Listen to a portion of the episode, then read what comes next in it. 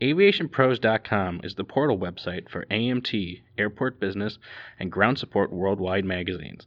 Visit daily for breaking news, industry blogs, and insightful articles from our magazine's editorial team. And don't forget to sign up for our publication's daily e newsletters. It's all at aviationpros.com.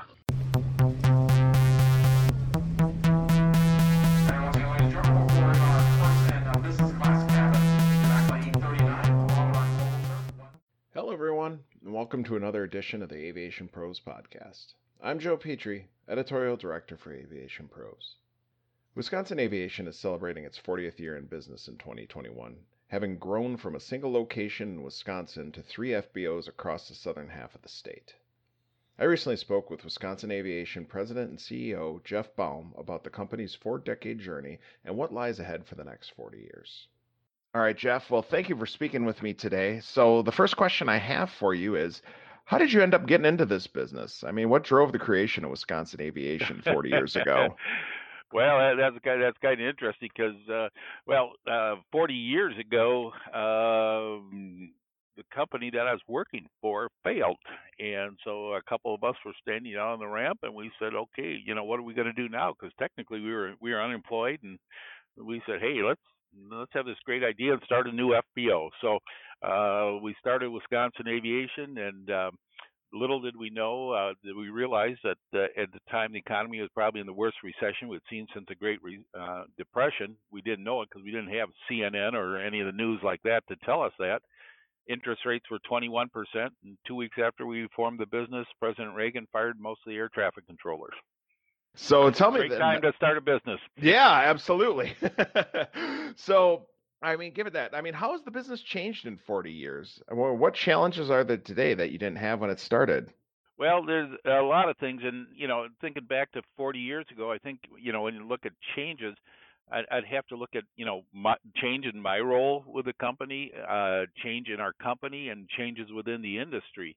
And uh, certainly, um, you know, from the changes standpoint, what are the huge changes? Um, technology, uh, computers. You know, 40 years ago, we didn't really have any computers. I think it was in the uh, oh, 84, 85 era we've got our first computer, which was an 8086, which is you know just a dinosaur, and that one cost us $2,500 for the first 8086 computer. So certainly, computers and the impact of the computers as uh, in your day-to-day operations is huge. Uh, weather dissemination. When I think back to those days, you know, you got on the telephone and you called flight service station and early in the morning, and you'd probably wait an hour, you know, before one of them could get to you. And and today you look at what the weather we have available, it's it's tremendous. Uh, obviously, from the avi- from the airplane standpoint, avionics has come light years from back then back then, you know, we were using mainly uh, NDBs and VORs, and then we got uh, the first RNAVs, which we thought was pretty cool when you could move a VOR station to a new location, a ghost station, and then you got Loran, and then you got the GPS, and now you're looking at ADSB, and you have the satellite weather. So, uh, huge, huge difference there. I think from other areas, uh, the quality of FBOs and their facilities in 40 years has changed dramatically for the better. Um, Back then, you saw a lot of uh, very marginal FBOs at uh, particularly smaller airports and poor facilities, and a lot of that is gone, and now you have pretty pretty good quality uh, FBOs. I think uh, there's been a big change from um, back then. There was a lot more of the pleasure flying. Um, I won't even call it recreational; just plain pleasure flying, small airplanes and there's much more of migration towards the uh, business line, which uh, for the FBO industry is is certainly much more profitable. I think uh, social media is a big change. Um, FBOs can get graded very quickly on social media. Uh, good experience or bad experiences can be broadcast very quickly. Um, the expectations of customers are, is is very different uh, today than than back then. Much more demanding than it was say 40 years ago. And I think the complexity of running one of these businesses has changed dramatically. The next question I have for you then is tell me a little bit more about the growth of Wisconsin aviation. Where did you start out and how has the how has the uh, business grown since you began? Well, we started out at, in the Watertown Airport. That was uh, where we started the business, which is a very small airport, small town airport. And uh, we had, uh, I think at that time, a 3,200 foot runway. We had one NDB approach. Uh, we didn't even have jet fuel. Um, we had very limited hangar facilities we were probably using a garden tractor or something as our tug, uh, and that was about it. So um, it's grown pretty big from there. We had three uh, full-time employees at that time. Uh, we now have, I think, uh, 140 some employees in three locations. And uh, we picked up the Dodge County Airport at Juneau, Wisconsin uh, in 1983. We started maintenance in 1987. Uh, in 1994, January 1, we took over the main FBO at the Madison, the Dane County Regional Airport in 1995, uh, uh, um, we absorbed our competitor over there. Uh, we started avionics service about that time. Um, we've started interior work since then, and so it's grown significantly.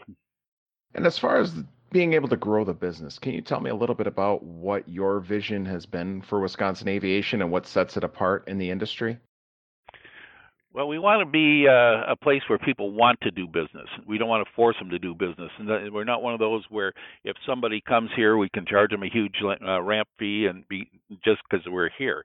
Uh, we have signs on our doors that say no ramp fees. We prefer to earn your business, and I think that's very true.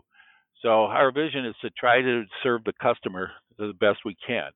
Uh, we want to have prudent financial management to ensure that the company stays um, solid and uh, we we don't want to grow just for the sake of growth. We want to get better rather than just grow. You mentioned starting with just a tractor to begin with at the at the original FBO. How has your GSE needs changed specifically over the last 40 years? They've changed. A lot of it has been dictated by uh, the growth of the business and the location. So here at Watertown, um, it, it hasn't grown the needs haven't changed all that much. Certainly, we've added a lot of hangar space, um, which has made a big difference. We built a new terminal building, made a big difference. Um, we've added certain amount of equipment, but at Watertown, we don't get a whole lot of jet traffic, and we don't have any commercial airline service. So, uh, as far as equipment needs, that kind of limits what we need here. Now, when we took over the Madison, uh, Wisconsin airport, there we have military, we have uh, airline, and we have some very significant uh, transient traffic. So uh, our needs on equipment and so forth have certainly grown over there. And how has technology helped the FBOs like yours achieve its ground handling requirements? Well, that's an interesting question. Uh, I'd say one of the, the, one of the great things is um, flight tracking. Uh, being able to see what's coming in and, and anticipate the needs of those people uh, has certainly been a big plus, um, I think, for any FBO. Uh, training aids, the ability to use a computer and uh, training classes on the computer has certainly been a, a wonderful addition, uh, technological addition. Record keeping has certainly advanced tremendously um, with the technology and certain things like fuel uh, tank monitoring, uh, fuel level monitoring, and things like that have been a, a, a, big boost from technology. And starting from that original tractor, how much has the size of your GSE fleet grown as the company has grown? exponentially. Uh, Jeff Davis, our general manager at Madison, I keep telling him I think his uh, his goal is he who dies with the most pistons wins because we certainly have a, an awful lot of equipment. Uh, yeah, it, it's you know just tremendous amount of growth and things that we never had to to start with. Uh, it, we have, uh, I believe, uh, five jet fuel trucks. We have uh, several hundred octane trucks. We have another one on order. We have uh, auto gas truck. We have a diesel fuel truck. Um, we have tugs, you know, tow bars, uh, safety equipment uh, changes there have been uh, big as far as uh, uh, buying things. Uh, we have de-icers, we have uh, stairs, um, lav carts, GPUs, belt loaders. Uh, we've built uh, new fuel farms at all three locations, new hangars, new terminal buildings, um, overfill protections, forklifts, golf carts, floor scrubbers. You know, there's a tremendous amount of equipment that has been added. And tell me, how do you feel about the current state of the FBO industry, and uh, where do you see it going? Well, it's uh, it's very interesting post uh, pandemic or semi post pandemic. Uh, the FBO industry uh, seems to be doing quite well. Um, during the pandemic itself, we were very surprised that flight school, our flight schools, did quite well. Uh, people came out of the woodwork to learn to fly or uh, re- get back into flying. So that was that was a very positive sign um, at the lower levels. Uh, what we're seeing now is a lot of uh, strong um, jet traffic and upper level traffic. People that have the money do not want to go on the airlines, and of course, the airline schedules have changed fairly dramatically.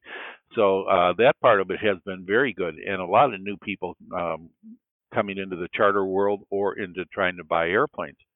Um, on for us, particularly on the airline side, our airline volumes are still down considerably from where they were pre um, uh, pandemic. But uh, I, I think in, in some cases, in the some of the smaller cities, it may be a little rougher go for some of the FBOs, but in big cities, they seem to be doing tremendously well. Uh, and the values are certainly way up there. And noted with the sale of Signature and Atlantic at tremendous numbers. Um, it's very interesting. And my last question for you today is you guys have been had a pretty successful 40 year run. What do you see for the next 40 years of Wisconsin aviation? How do you plan to grow the business further? Well, we want to keep uh, figuring out how to best serve our customers and then do it the right way. And uh, that's how we'll grow the business. As far as where is the industry going and where is business going, uh, I think there could be a lot of changes. Um, the electric aircraft coming uh, is going to be probably the biggest single change for FBOs. Um, many FBOs rely on the fuel sales, and while jet fuel and 100 octane is not going to go away, the impact of the electric aircraft will be very interesting, and that'll certainly also change needs within the maintenance organizations. I think um, the uh, UAVs, the drones, uh, are going to be a big change in aviation. Uh, a lot of new entrants using drones and how that's going to change things.